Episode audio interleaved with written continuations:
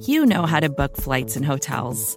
All you're missing is a tool to help you plan that unbelievable travel experience. That's why you need Viator. Book guided tours, excursions, and more in one place. There are over 300,000 travel experiences to choose from, so you can find something for everyone. And Viator offers free cancellation and 24 7 customer support for worry free travel. Download the Viator app now and use code Viator10 for 10% off your first booking in the app. Find travel experiences for you. Do more with Viator.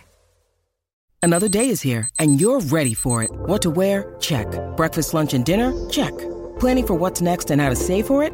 That's where Bank of America can help. For your financial to dos, Bank of America has experts ready to help get you closer to your goals. Get started at one of our local financial centers or 24 7 in our mobile banking app. Find a location near you at bankofamerica.com slash talk to us. What would you like the power to do? Mobile banking requires downloading the app and is only available for select devices. Message and data rates may apply. Bank of America and a member FDIC.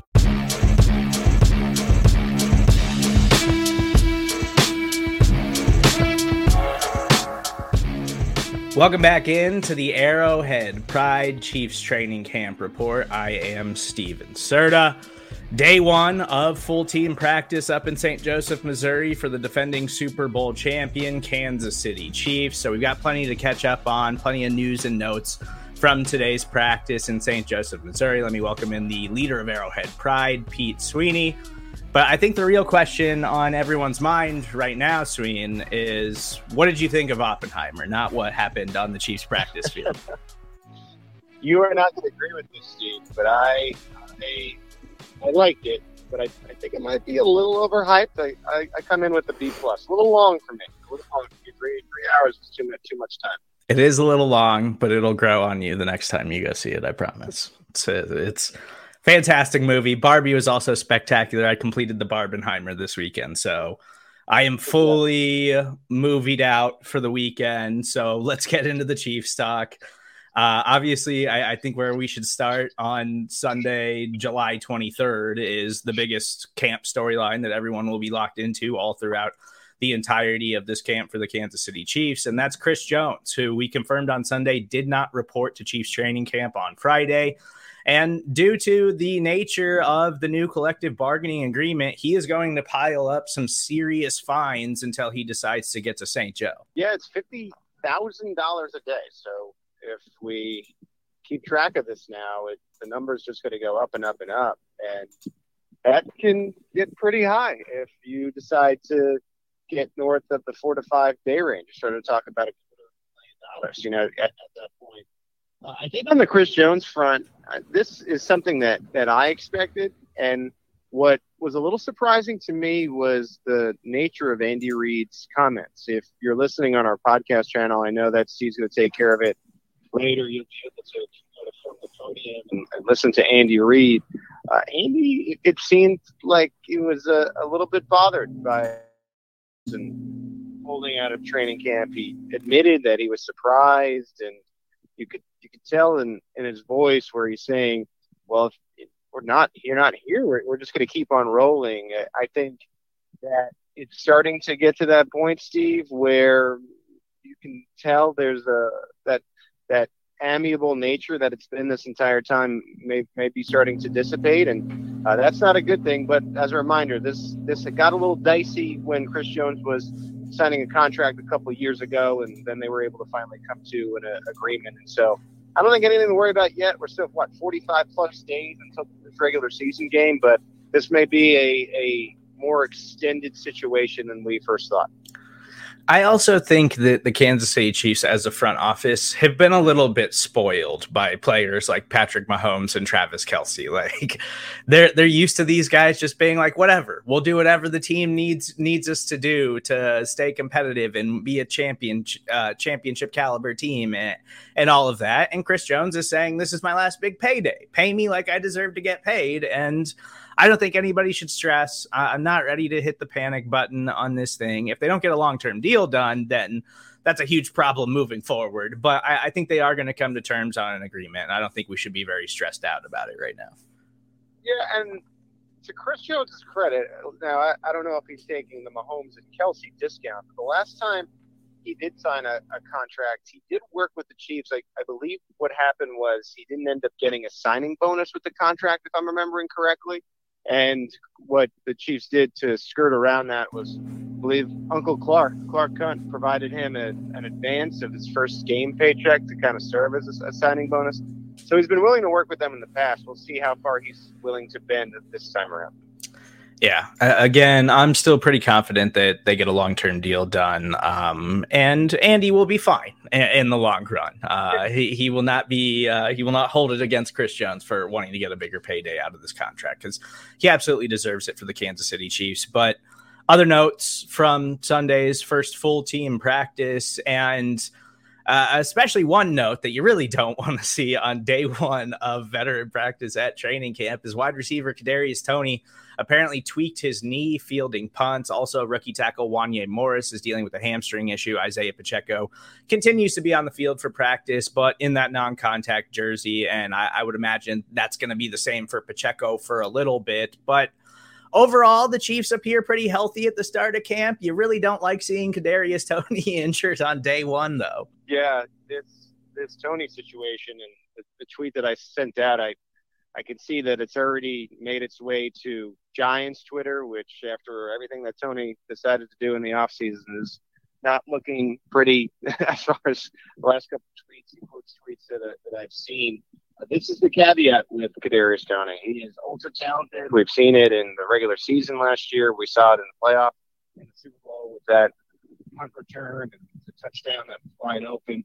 Uh, he is a, a very, very, very talented young player, but the problem with Toney is he just has a tough time staying on the field. And you saw today as he was just shagging punts and warm ups, tweaking the knee. There seemingly were problems with Toney staying on the field. So OTA looks, and so I, I keep going back to it. I, I think the Chiefs really want to see Toney be the number one wide receiver, but if, if you cover the team, if you follow the team, you know, would you really take the over? Let's just even call it 13 and a half games. Would you feel 100% comfortable about taking the over on seeing him make 14 appearances out of the 17? I, Chiefs will have to have other answers if, if he is injured, and man, not great uh, to see who you want to one wide receiver um, out of practice on day one. See if he sits back up. Pete, you're cutting out a little bit. I don't know if you're using headphones or something, but maybe hold that mic uh, uh, closer to the mouth. Uh, but we we got most of that, and yeah, it's this was always the concern with Kadarius Toney and whether or not he was going to be able to, you know, be that number one wide receiver that the Chiefs have kind of spent the offseason billing him as. And that's always been the biggest red flag with him is is he the kind of guy that can come in and actually play 90% of your snaps throughout an entire regular season?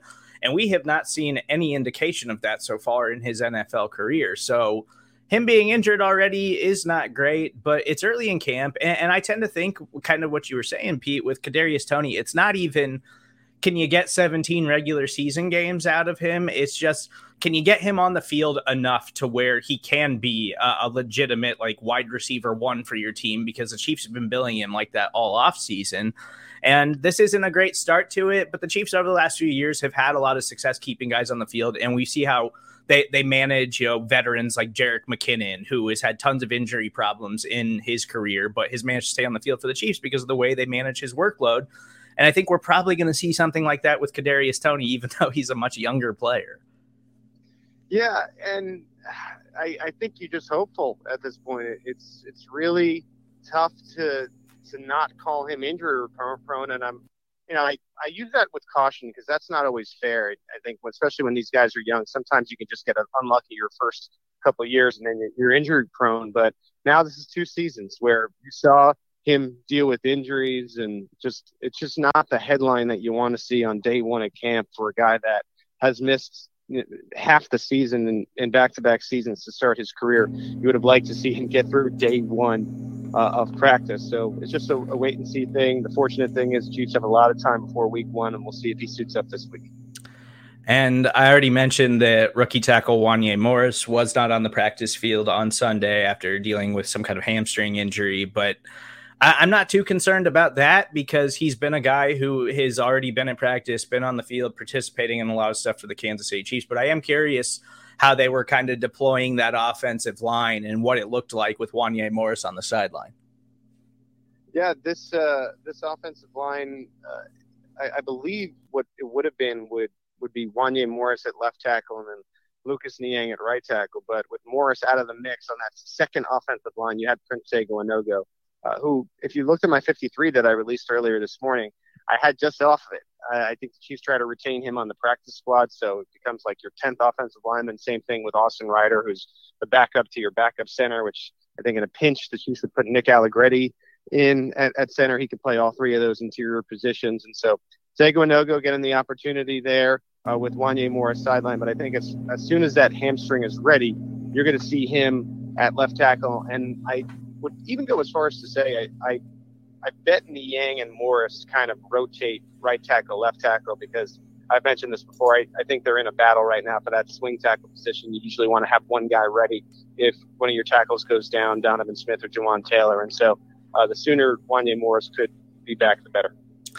One guy we did finally see on the field on Sunday was wide receiver Justin Ross. Was he the greatest wide receiver you've ever seen in your life, Pete? This uh, this was uh, interesting. I thought. Now I, I didn't see any necessarily any flashes. He did make his first catch at camp, uh, working with the second team, Blaine Gabbert. But when you got to the team portion of practice, 11 on 11, was interesting to see both him and Deneric Prince getting a lot of opportunities with that first team. Chiefs continue to lean into that running back by committee. Isaiah Pacheco was wearing that yellow non-contact jersey again. We'll see when that one comes off in favor of the red jersey for contact. But uh, yeah, you did have Ross participating with first team, which I know will make uh, a lot of people happy. And look, if if you are in a situation where you get to the point where you say we can't necessarily rely on Kadarius Toney, maybe that's where the door starts to, er- to open for the Chiefs keeping seven receivers, which to me, uh, that would be the thing that has to happen to get a player like Justin Ross on this team. I think those top six receivers are a little bit more solidified than people want to give them credit for. Uh, but a good first step for Justin Ross to actually get some real time with Mahomes in that scrimmage setting. And uh, another player that uh, I feel like Chiefs fans were freaking out a little bit o- over the first couple of days uh, of rookies and quarterbacks reporting was rookie wide receiver Rashee Rice. Struggling a little bit with Andy Reid's training camp and the conditioning, but Andy Reid did mention that Rashee Rice was the first player at conditioning tests today. So I think you can chill out, Chiefs fans. It sounds like Rashee Rice is trying to get comfortable in this St. Joe humidity. Yeah, I I think that that Rice is interesting. I, have I've mentioned it before. He he kind of jogs a little bit slower than the other players as he's getting to to line up, and then as soon as the ball is snapped, all, all of a sudden you see that quick twitch. You see what he's able to do uh, in space. And Andy Reid just defending his guy, right? Because rookie, when he goes on the field, the first thing he does on the first practice is throw up. Uh, I think he just wants to make sure that fans know he is in good condition. We didn't see anyone unavailable for this practice. That means everybody passed the conditioning test, and yeah, Andy went as far as to say that R- Rashee Rice was one of the first, if not the first player to finish the conditioning test, which means he's in, in good enough shape. Yeah, that wide receiver group, we've talked about it all offseason. It's going to be the group we're paying the closest amount of attention to all throughout training camp uh, because it's the group we simply have the most questions about. And yeah. Uh, another group that we probably don't have that many questions about, but I was actually curious to see how they deployed these guys is that cornerback room and Trent McDuffie, Jaylen Watson, Joshua Williams, L'Jarius Sneed. And I, I, thought you had an interesting note mentioning that Trent McDuffie was kind of lined up in the slot on the uh, Chiefs' number one defense on Sunday. Yeah, I think it was just more of the same that we saw toward the end of the last season. I really think that they like L'Jarius Sneed leaning into what I believe I think it's Twitter, right? Sneed Island leading into let's let's keep Sneed and let's have him follow the opposing team's taller number one receiver. And let's let's use Jaylen Watson on the outside and let's use Trent McDuffie as a nickel. He has that inside outside capability. And on day one here today, you saw McDuffie more so in that old Sneed role where he would – you know, pop inside when the Chiefs, you know, had their five defensive backs on on the field. Today was, the, you know, when we first saw it was seven on seven, so it was the, the three defensive backs. But I, I think they're really leaning into McDuffie in that nickel position, which we know how important that is in, in today's NFL. And I talked to Spags during the the off season and one of the things he said is we're looking for another guy to step up. We know that Sneed can do it. Uh, we know that McDuffie can do it. It would be nice to have a, a, third player. So that that third nickel position, that that backup, just in case someone were to go down, uh, is going to be an important subplot to watch here at training camp. Yeah, and you mentioned it, and I, I, think that's something really interesting to watch. Is we saw them deploy those guys like that towards the end of last season, where yeah. all of a sudden L'Jarius Sneed, who had always just been this versatile Swiss Army knife player, who was strictly a slot cornerback for the Chiefs, but has size and length to kind of line up with some of these bigger wide receivers, was playing outside and was playing outside effectively for the Chiefs. So having the versatility of L'Jarius Sneed and Trent McDuffie, I think, is going to be huge for this defense this season and huge for that cornerback room. So that's something to continue to pay attention to. But that's obviously a, a group that I think Chiefs fans are feeling really strong about as we get closer and closer to the regular season. Um, yeah, and if you're Sneed, just very quickly, if you're Sneed and you know the Chiefs are not going to give you a new contract, you're going into the final year. You want to be that guy. You want to be up against Keenan Allen and Ja'Marr yeah. Chase, and you want to show what you can do because that's how you're going to really get paid. Uh, so I, I like the, the contract year role that they have for L'Jarius Sneed, and I, I think he it's just quite the opportunity for him not only to help the Chiefs win, but to make a lot of money.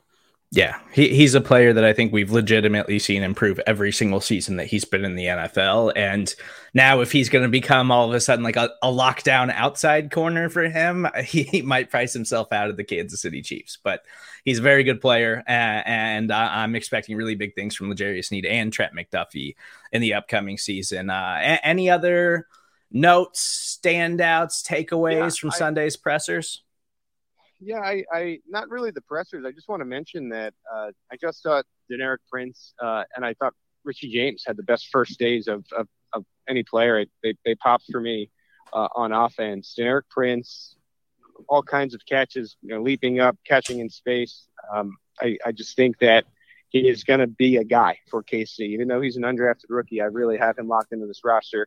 I'll say it again too. I, I mentioned it briefly before, but if you want to see my 53 man projection, my first one, usually I do about three or four of these, just depending on how camp goes. Uh, but I had my very first edition on Arrowhead Pride this morning, and Deneric Prince is on that roster. So is Richie James.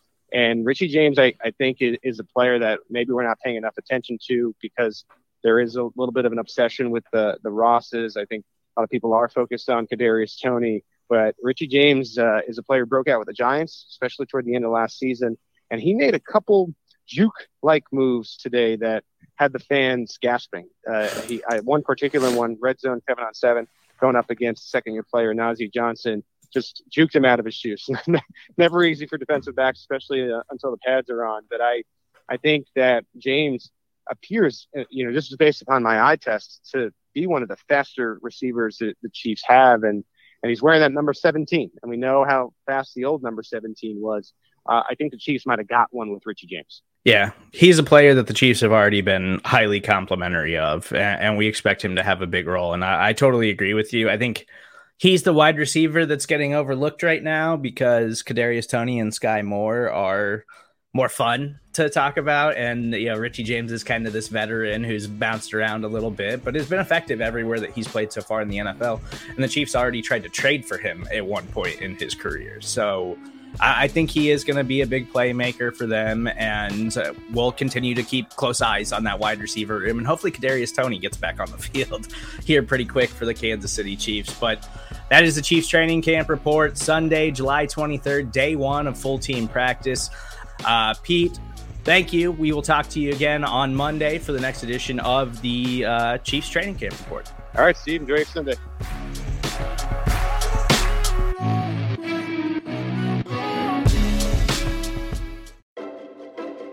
From data privacy to the future of TV, retail media, and beyond, the world of digital marketing is constantly in flux. So, how can you keep up?